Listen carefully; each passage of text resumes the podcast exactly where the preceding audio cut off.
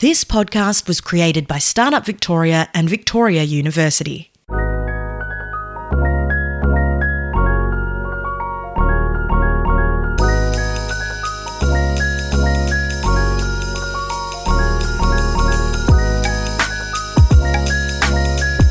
Houston, we've had a problem. When things go wrong, duct tape can hold just about anything together. And when you're starting and growing a business, a lot of things can go wrong. Welcome to Duct Tape, a podcast mini series exploring how startup founders tackle unexpected problems. We call them duct tape moments, those make or break situations that force you to get creative, to think quick and act quicker, to keep the show on the road. And the truth is, every founder has them. I'm Lara Chan Baker, the producer and editor of Duct Tape, and you are about to meet your interviewer for today. It does sound like a lot of founder uh, resilience and a willingness to roll your sleeves up. You weren't just like, oh God, it's broken, that's us done. That is Poppy Truella, our resident British expat and director of programs and partnerships at Startup Victoria.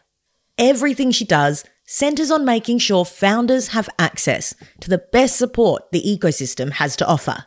She leads Startup Vic's thriving industry partner network and Growth Club, an invite only program for Victoria's most successful scale up founders. Poppy has spent quite literally thousands of hours in conversation with world leading entrepreneurs, and today she's chatting to two mates in the music business. Do you want to do the intro or You do the intro, mate. You've you've done it a number Okay. of times. just so we don't go? Who, do you want to take that one? And that's Matt Elsley and Nick Larkins, the co founders of Qsic. Matt and Nick went to school together, and after graduating, they drifted off in different directions, each spending some time overseas. Then, one fateful night, they both ended up at the same party somewhere in Richmond. Fast forward a bit, and they'd started their first business together. You'll hear more about that shortly, directly from them. But eventually, they were introduced to the new phenomenon that was music streaming. And that's what shaped Qsic. To put it really simply, Qsic is a music streaming service for physical retail stores. What a lot of people don't realize is that it's actually against the law for shop or restaurant owners to just stream Spotify or YouTube. So, one thing Qsic does is provide music with full commercial licenses. But that's just the teeny tiny tip of the iceberg. Qsic is streaming that's smart in every way, incorporating everything from IoT devices, artificial intelligence, machine learning, big data, and analytics into one platform that fully automates the customer's audio experience based on what's actually happening right at that moment. Things like time of day, weather, location, who's in the store, and where they are. It's data like this that helps the platform determine what music or ads are just right for that situation and automatically adjust things like volume, while enabling retailers to track and understand how audio impacts their bottom line. So instead of employees just whacking on whatever playlist they like willy nilly, Qsic provides an analytical approach to music curation that drives real commercial outcomes like boosting customer mood or increasing sales. Matt and Nick founded Qsic in 2012, really early on in Australia's streaming industry. And it's now the market leader for commercial streaming, with thousands of stores using the platform daily, including groups like Macca's, 7 Eleven, and WeWork.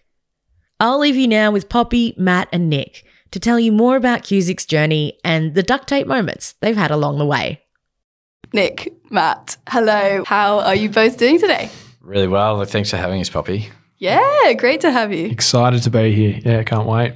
Now, uh, people may have read in the news recently that Qsic is doing pretty damn good. You've just raised, is it 4 million in a Series A round? Yeah, that's right. And you've both some pretty huge clients as well. I know you've got McDonald's and 7 Eleven, and I think Mecca as well on your books. Yeah, that's right. So, doing some amazing stuff, and would love to dig into all that impressive stuff at some point towards the end. But first, if you could take us back to day dot, how did Qsic start? Tell us the story. Day dot. Well, Nick and I originally had a another company together called uh, Easy Control. Essentially, that was a home automation business. That you know, we were going into these high end homes throughout Melbourne and, and connecting all the various sort of subsystems of those homes, like lighting, security, audio, visual, And we just found that we had this real knack for large multi zone sound systems in these really high end homes. And, and because of that, we started attracting a lot of people who just loved music and had huge music collections. And because this is sort of like the mid 2000s or so, like ripping CDs to hard drives it would just take forever. Like streaming didn't exist at the time. There was no one doing it here in Australia. And so we went looking for options of not doing that because it was just cutting all the fat out of these deals. And we found Rhapsody Run in the in the US. Mm-hmm. Yeah. And then we just started patching that over into homes in Australia, you know, which, you know, we shouldn't have been doing. Like it was, you know, but as soon as we were introduced to streaming, we were just like, this is an incredible medium and, and it's incredibly powerful. And you'd see the homeowner's reaction when you're like, yeah, you can have anything you want and we can plumb it anywhere in your house and you can zone it off and do whatever you want. Yeah, And, uh, streaming at the time was, yeah, it was it was Shazam like. Do you remember when Shazam first came out? Yeah. And you're like, you, I, I had to use it like six times before I could, you know, believe it was actually real. Like magic. Yeah, it was like magic, right? And then that was the same with streaming when you'd hand over or expose someone to a streaming service. It was like, what? I'm trying to clock it, trying to beat it and display a song that they wanted to hear. Because before that, you had to go and download it and infect your computer with oh, LimeWire. viruses. And yeah, so it was it was a, a Shazam like kind of Yeah, and this, Product. this was before like the iPhone, right? Like it, Oh, wow. we were, there's like dedicated devices just to control audio systems that you'd stick it in someone's hand and go type in any track that you want and hit play. And the first time that you saw people do this, it's just like that's incredible. Like, where is it? And it's a really complicated thing to explain to someone. When it's like, well, it's kind of everywhere and nowhere all at the same time, but it doesn't really matter because you can access it and play it whenever you want. So it was really like through that we grew and sort of started doing larger jobs and commercial jobs, and we were introduced to how music and audio is handled in businesses, and we were just like, this is archaic compared to what we're doing in the residential sector, but businesses have the most to gain from it, both from you know a contextual point of view, you know they're you know doing things in a more dynamic way with data and context around what their customers want. You know, it just made a lot of sense to us, so we sort of branched off in a new path, and here we are today. Really. Yeah, awesome. What? How did you move from? Because I assume you were working in kind of people's mansions, actually, with a hammer and, and putting this stuff in, were you? And Yeah. then moving into the corporate world and retail seems like quite a big shift. How did that happen? Well, you, you were always in audiovisual, right? Yeah. So I was I was always in it, like in basically the construction side of audiovisual. So I was like on the tools quite a lot. and then um, when I ran into Matt again, when I got back from the UK and I was keen on starting my own business in, in the AV field, he was working in in hospitality, like in point of sale at the time. So that was what really exposed us to the commercial space. Like when I was, you know, chatting to him, I was like, I want to do all this in the home. He's like, well, you could actually do this in, in a lot of these venues that I'm currently working with. And that's kind of like led us into that commercial space and got us thinking about what else we could do here because we knew that we we were exposed to how music was currently being provided to these businesses. And we just couldn't believe how archaic it was. It was CDs literally being sent monthly and, you know, you were very heavily reliant on staff to kind of manage it. And we were like, well, you should be able to, to stream this. And all the research we did around music for business, there wasn't anything around streaming, but there was a lot of articles around like, you know, the power of music and, you mm-hmm. know, what it can do for businesses. It increases spend by X percent. It can do this, it can do that. And early on, we were like, it's so funny, it's all observational. Yeah. And Matt had this really great background in point of sale. And, you know, at the time, big data and all this kind of thing was the hype. We were like, well, if you've got this experience with point of sale, can we try and measure it? Can we leverage it Yeah. to just a higher level of value than just what they're looking at from, you know, a transactional bean counter essentially? Yeah, totally. Um, which, uh, you know, we definitely got there. It just it took way longer than we thought. Hmm. Yeah, because what year was that? So when you came back from the UK and you started talking about this stuff, when was that? That was 2009. Yeah, I got back from the UK. And then, yeah, we started Easy Control that year as well. And then, you know, we started working on Qsic pretty, or uh, it was actually called E-Beats back then, but we- E-Beats. yeah. and we couldn't, and then we had we, trademark we, could, yeah, we couldn't, we couldn't Oh, really? license it. Yeah. Yeah. Um, and then, yeah, we started working on that, which took a long time because we just kind of naively thought, you know, let's reach out to Sony and let's see see what they think of it. And they actually helped us get the first prototype off the ground. Oh, for- really? Yeah, yeah, because they, they had a product at the time that Bandit FM that was running you know, Songle FM, which is Australia's first streaming service at the time mm-hmm. because it launched before the likes of Spotify and Pandora and those guys entered the market. We kind of kept pushing, you know, with the Arias and the APRA AMCOS of the world and, you know, building out a product that was just meant to be a value add product to, to easy control. It wasn't. Yeah. So we were thinking we were going to be end to end, like solution architects, you know, design, implement all the hardware, provide the platform, provide the intelligence. So go complete end to end. And then figured out that we really didn't want to do like the hardware component of it. You know, Yeah, it was well, we- the- Put the tools down, did you? Well, yeah, we learnt the lessons the hard way in regards to you need to understand what music to play. When we first started, it was just Matt and I putting together what we thought was a good mix. DJ Larkins and DJ Elsley. yeah. and I got no, like, you know, All my, no. all my playlists ended up sounding exactly the same. yeah. like and a so- bad wedding. yeah, exactly. It's just like, Well, it just it just showed us how much work needs to go into mm. that side of the business, and we were, you know, fortunate enough. One of the first businesses we approached, we we ended up meeting our, our head of content, Todd, who was a manager of a Melbourne Public down down on the the wharf down there on the exhibition centre. And uh, he ended up kind of scrutinising the playlist very early on. He goes, "What are you guys doing here? You know, do you need a hand because I'm an ex DJ and I Oh, can wow. I know what I'm doing here." sort of suggested that we that we didn't know what we were doing. Yeah, it was like kind of like, so how do we just get a, a DJ or a head of content? And you know, is that a unique hire for an AV business? We're like, this has got to be split out into its own little entity, and let's focus on it because it's going to take a lot of attention. It can't just be like a value add. Yeah. So at, at that point, you made it its own thing, did you? And kind of followed your nose that way. Yeah, yeah. We put the tools down, and you know, we we just knew like because when we launched in 2014, it was the same year that Spotify entered the market. Oh wow. Well, Rdio was already out, which is a, a streaming service that um, Songle was still Songle yeah, Songle and Pandora was here as well. But it, it was fortunate for us because it educated the market on streaming, and you know it made our pitch a lot easier when we were going to pubs and we were saying, "We this is a streaming service. You heard of streaming. You pick anything. We're commercially licensed." And we just came at the right time, right price point. At that, at that point, though, we'd been working on it for like two years. Like, Yeah. Because all the music licensing that exists in Australia to like stream music into businesses was actually written in conjunction with Nick and I and the licensing bodies. Because like before then, it just it just didn't exist. Wow. So you're right at the heart of like yeah, they, they were written. They were written stuff. for our our business. Yeah. That's Yeah. amazing. which I think that it's, it's still similar today, right? Like you know, you can go get the same licenses, right? Because it was streaming was just so new. yeah. In terms of like streaming, like globally, I think Qsic is probably in the top 10 first streaming services just that ever existed. Wow.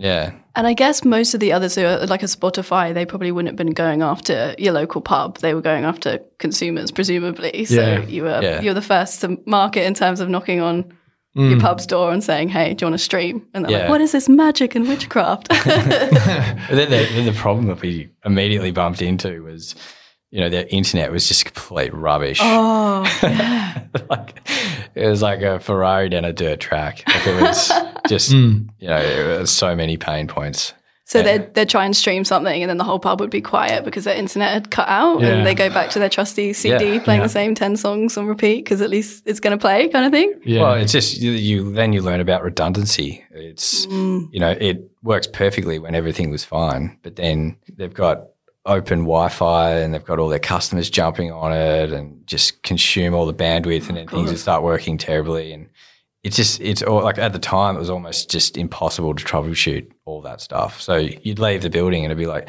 it's it's happening again, and you go back in and you're like it looks fine. And you become like a Wi-Fi call out person rather than yeah. Like it's funny. One of the early days, you end up, you know, you get a phone call. It's always on a Friday night, six or seven o'clock, and you know, it would be like Nick in support handing over to Roger in, you know, Yeah. escalation. and uh, it'd be, hey, the music's gone out, like really panicky. yeah. And you'd be like, oh, well, I think your internet's gone down. Um, is your POS system working? And they're like, oh, fuck. they hang up from you and then they're onto the POS guy. So you're always like the first. You're like the first. Wow. Yeah, that's right. I forgot about that. Like when the when the like the Ethernet enabled EFTPOS terminals came in, like we were that leading indicator that you know, there was much bigger problems. So we were just the first one that they noticed. Yeah, Mm. wow. Or the alarm. What did you do at that point then? So you're selling into these pubs, and the pro- your product's great, but they can't. They don't have the internet to run it. You build it like around it, you know, Yeah. like the, the, we knew that the, the connections would catch up and they definitely have. And we don't have any of those problems today.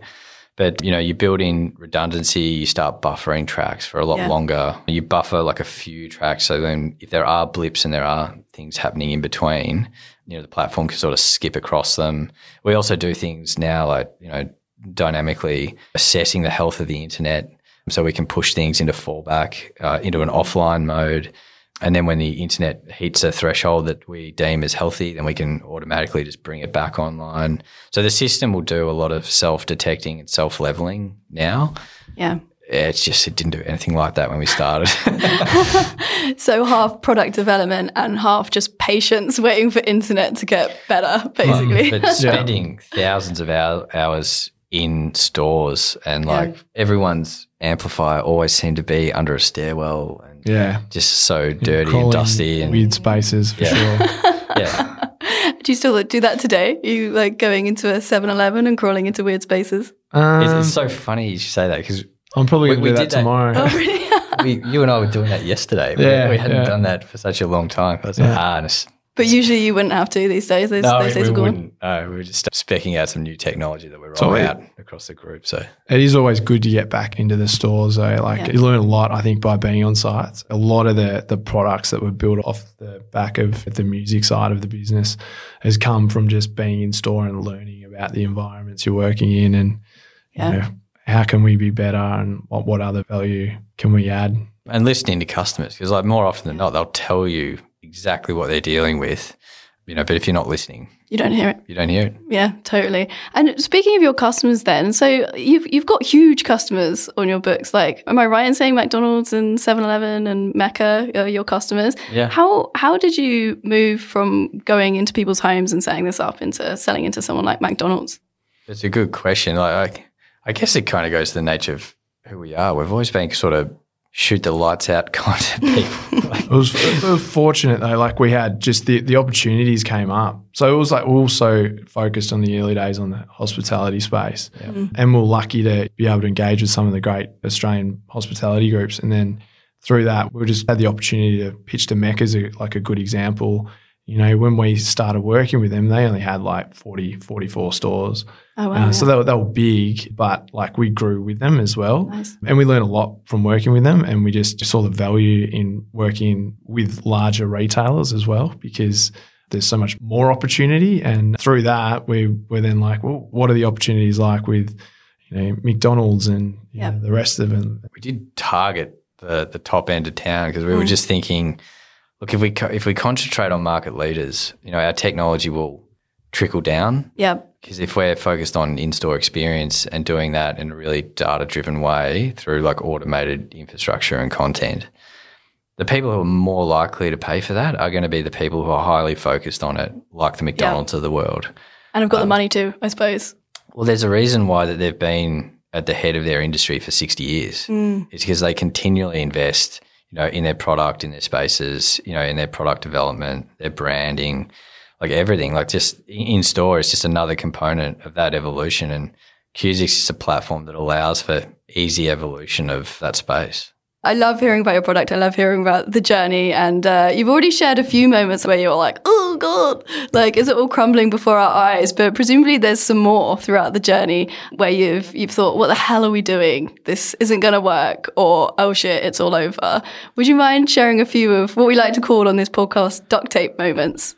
Yeah, we got we got plenty of those. Like, I suppose the one that the first springs to mind is probably the very first one. This is like before we were like sitting on AWS, and as first time founders, we weren't really sure what or how to build much of anything. So we built like a whole platform on a single instance, and it was sitting in one of those server farms that you know we managed ourselves. And what happened was we had probably maybe thirty or forty customers, and they changed their routing like into the data center, and it was routing all our traffic in really weird ways. And what happened was like moving from one track to another just stopped working. So Oh, no. playlists wouldn't just continually play. And so like our phones just started blowing up with all these unhappy people that we convinced them that this was a really great platform and it was going to change their business. And this was like weeks after launch and none of it was working. And so what we did was like we team viewed into everyone's computers and like was looking at their controllers. And we literally had 40 TeamViewers all concurrently open, like No. skip like to the next track. Oh no. yeah. Like, and, and, like we had two screens each, It was just the two of you. just the two of us. Like it was, we were the hmm. only two in the business at the time. oh god. And like we had just everyone's players up, and you'd just be looking everywhere to see what track is coming to the end, and you'd be like, bang, hit that one, bang, hit that one, and then Nick would be like, you're missing one, there's one over there, like you just. And like one of us would be on the phone with the hosting company, just being like, "Look, you got to fix this," and rah rah. And our developers at the time, we had a full team like over in India that, you know, this is like V one of of Qsic, and so they were all offline. No one could help. And I guess you didn't know how long it was going to go on for. You could have been sat at that yeah, computer pra- it pressing went for, skip. It went for eight hours. Eight Like- hours. Like, Mission control. It was horrendous. So like one would have to run to the bathroom. So then you covered four screens. Like it was, it's I can only imagine what Yeah. you must have felt at the end of that. You must have been seeing stars. yeah, it was horrendous. Were you able to smooth it over with the customers afterwards? Were there any complaints, or were they like, Uh, oh, we no, get it? not too many actually. Not from the initial ones, and then we got it. Okay, this is how we'll solve this for now. But at one point, it was just like, oh my god, this is never going to end. yeah, Yeah. I'm going to be sat at this computer for the rest of my life, and there's no escape. Yeah, yeah, it was just, yeah, it was horrendous. But they, they like they fixed it. I think it happened once, like a few weeks after that as well, and we knew Yeah. exactly what to do. Going, hey, call this guy, change this setting back, and then rolled it back. It was fine. Yeah. But that was when we were like, you know what? I don't think this platform should sit on a single server. that sounds Yeah. like a terrible idea. But it does sound like a lot of founder uh, resilience and a willingness to roll your sleeves up. You weren't just like, oh God, it's broken. That's us done. You were like, cool, let's sit down for eight hours and manually press next song. Yeah, but, then, Yeah. You know, but we were completely bootstrapped for the first two and a half years, really, of the business. It, Yeah. When we, you know, Nick and I poured everything we had into this and just, you know, very typical, just maxed out many cards just to get everything moving. So when that was happening, we would rent one office desk off a shared office space and we would both be crammed on it. So those four screens were sitting on a single desk, Oh, wow. and we're like shoulder to shoulder, like tou- touching each other, like, and then trying to work. I mean, if you can get through that, I feel like you can get through anything. Yeah. The guys that ran the office we knew quite well. And Yeah, Probably- they, they put up with us. Uh, uh, eventually, at some the piss a point, they were like, "Look, can you can you get two desks? yeah. Please. yeah, can you just you know cough up the hundred and twenty bucks and get another one?" Yeah. Like, Yeah. yeah. wow. So after that, then it sounds like you moved it off one, uh, what did you say it was called? A streaming, no, what is it? Server. Server. That's, Yeah. that's the tech term. Thank Yeah. you. You moved it off one server, did you? Moved to another? Well, that was like V one. It was almost like we launched an MVP like live into the market. It kind of like we ended up like you know you got all the, a few, few of these customers and we were working with a remote team out of India as Matt mentioned. And then we kind of at the same time we ended up working with a company out of the uh, the UK that helped back end a lot of what we were doing from a streaming perspective.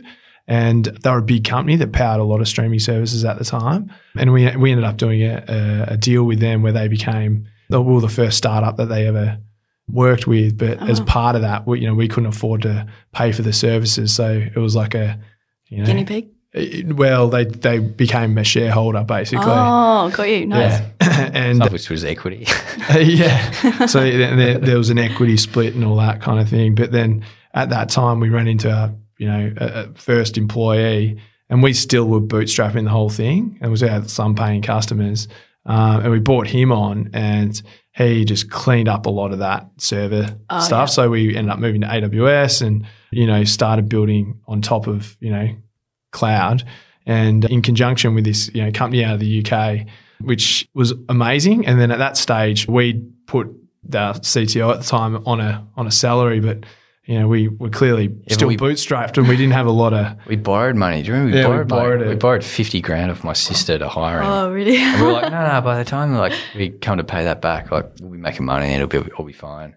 Yeah, Had and the timing of that like way off. oh, didn't we? And it, yeah, it got sister to. banging on your door. Where's my Yeah. cat? I, I look back on it, I was like, what was she thinking? I know. I was thinking too at the time. I was like, I'm never going to be able to pay that. That's oh, heaps. you know? I was so confident we were going to do it.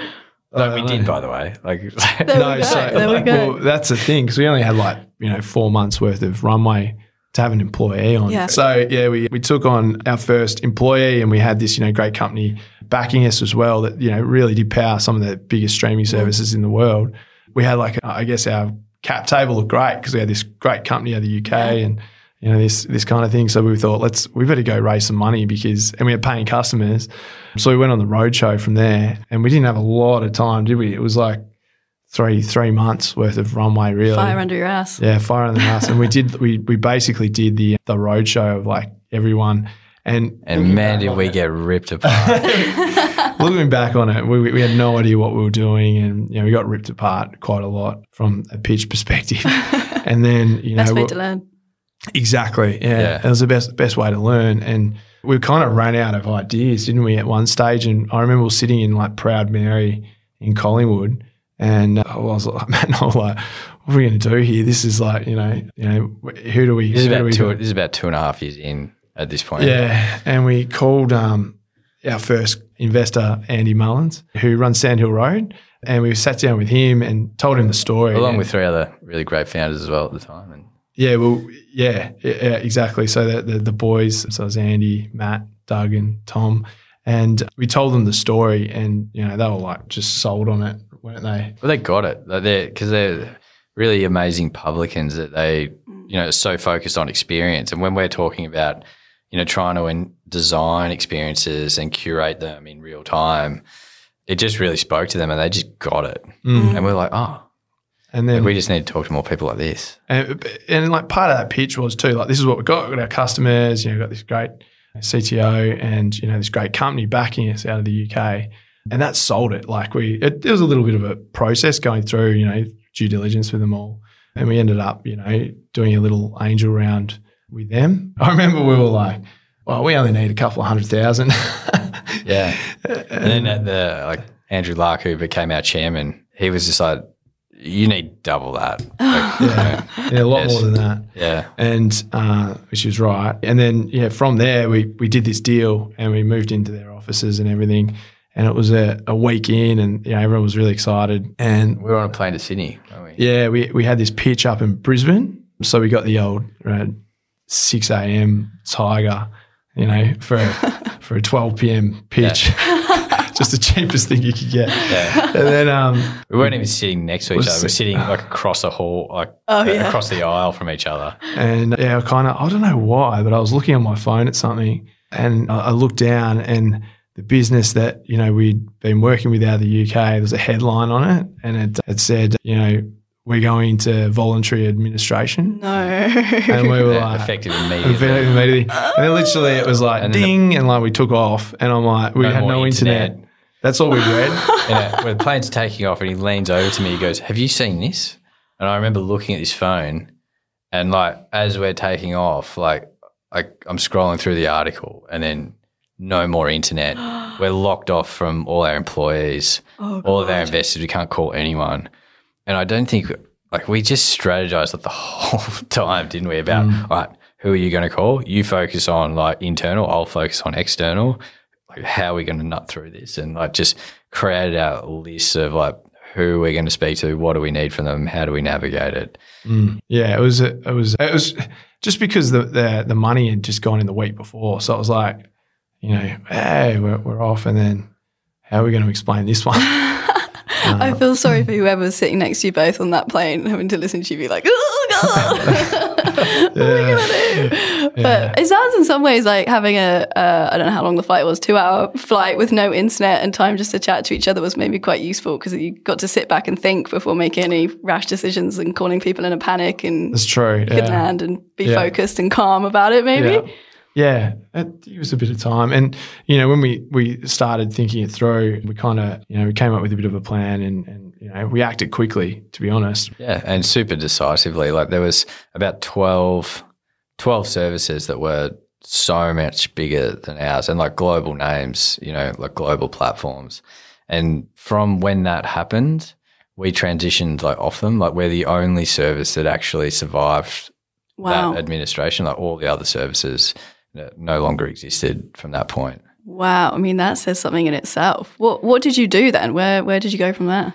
I, it was so funny though. Like when we when we brought them on, I remember thinking, oh, it'll like it'd take us years to build this kind of infrastructure and to do what they do. Like would just it'd take years and millions and millions of dollars. And then we were backed into a corner and we were like, build, go. We have- Again, we have, to build again, it everything was uh, ourselves. you know if that had happened two years earlier, we would have probably not Yep. have been able to get through it. But because cloud and AWS and like it it was just going bananas at that stage, all this infrastructure they were building it, it was all software as a service stuff. Yep. So it was off the shelf. Like we could go to AWS and and use all this stuff that they, you know, that we were getting previously from someone else.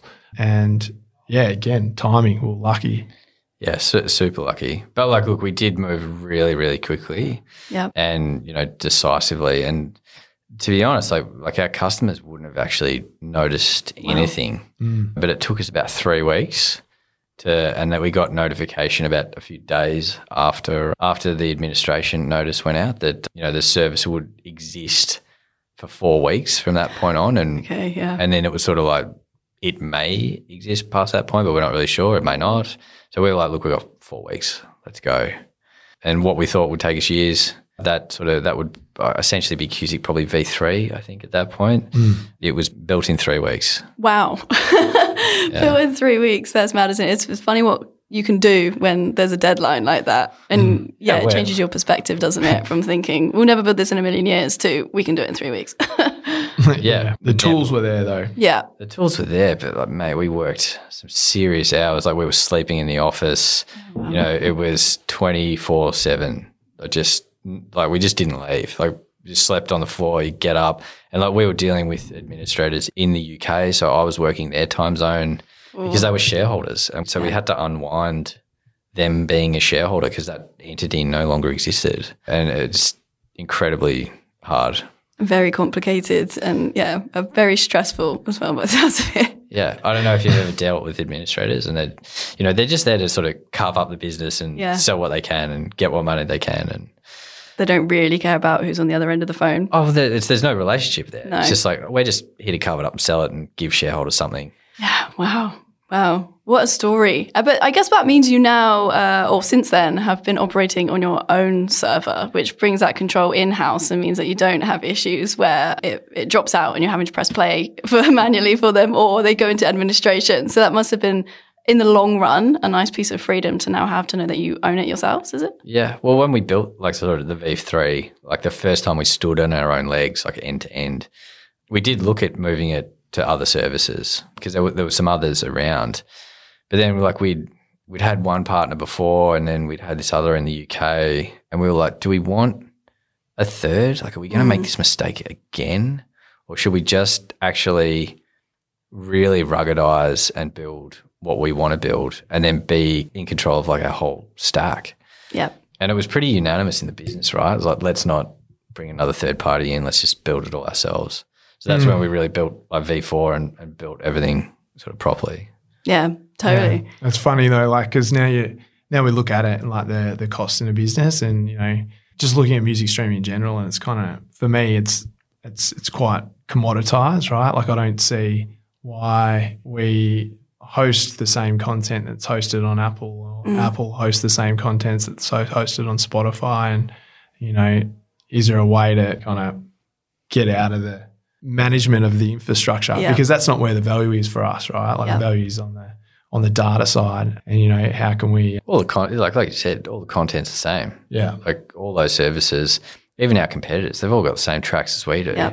But it's, that's not really the value exchange that we sell on. Yeah.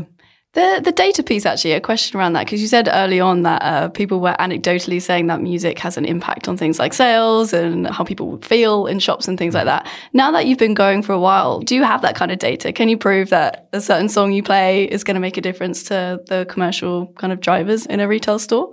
Yeah, we- we can definitely link content to it. We've done so much work in like analytically you know, proving out what the platform actually does. Mm. But like we knew from observational research, and we've got so many papers on that. That's you mm. know people actually just observing people in store under certain conditions and what it what it actually does. So we knew that largely this worked, but no one had really done much from that analytical point of view. So we just took that really data driven approach, you know, with what context do we need on how people behave in store? Mm. How does it affect, you know, transactions? And under what conditions can we insert change at certain points in time Yep. to drive the behaviors that the business wants to see?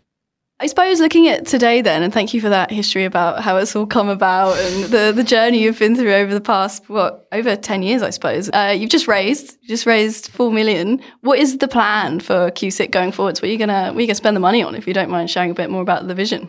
It's the team, really. Yep. Yeah, scaling the team, mainly engineers. I think in the last sort of seven months, we've doubled in size. Wow. Yeah, we're growing in the US as well.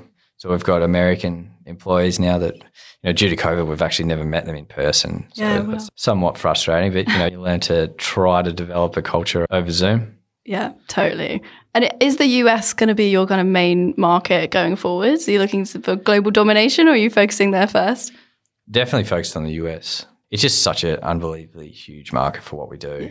You know, having product market fit in the sort of petrol and convenience, quick service restaurants and grocery, those industries in America are just so big. Yeah. And so like we've always just taken that approach of like, look, we don't need to be everywhere to be a juggernaut of a business. We can just focus in on Australia and the US.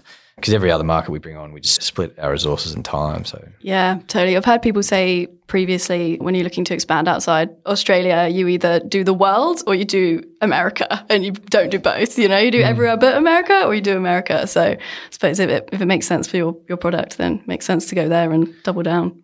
Well, they've got a, like a very similar way of doing business, really. Yeah. it was just it was a natural progression from us. And actually, we had you know um, 7-Eleven Australia introduce us to 7-Eleven in the US, and we've had other um, quick service restaurant brands introduce us to to other counterparts in the US. So we've we've sort of naturally experienced a fairly decent pull to the US, and we probably needed no convincing to get over there and give it a go. It's fascinating. I could honestly ask you questions all day, but I suppose we should probably wrap things up uh, before I take all your evenings.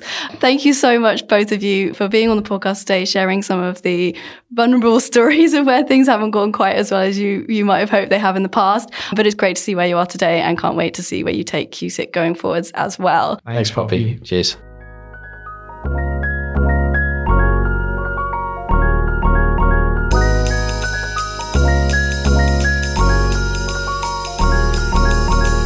And that's it for this episode of Duct Tape.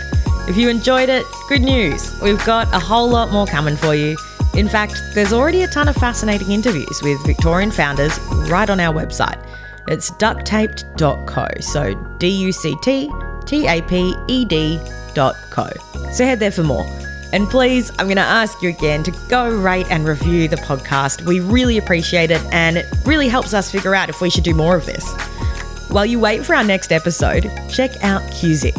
You can take a look on Instagram at GetQsic to see an awesome snapshot of all the work that they're doing. Also, they're on the lookout for smart, passionate developers and engineers to join the team. So if you're keen to work with some of the most innovative bricks and mortar brands in Australia and the US and have a real love for music, check out the careers page on their website, which is getqsic.com forward slash careers. Duct Tape is a collaboration between Startup Victoria and Victoria University. An enormous thank you to Matt Elsley and Nick Larkins for sharing with us today, to Poppy Truella, our wonderful interviewer, and to the rest of the team Judy Anderson, Jordan Gianfrancesco, and Hannah G. I've been your narrator, producer, and editor, Lara Chan Baker. We'll catch you next time with the next episode.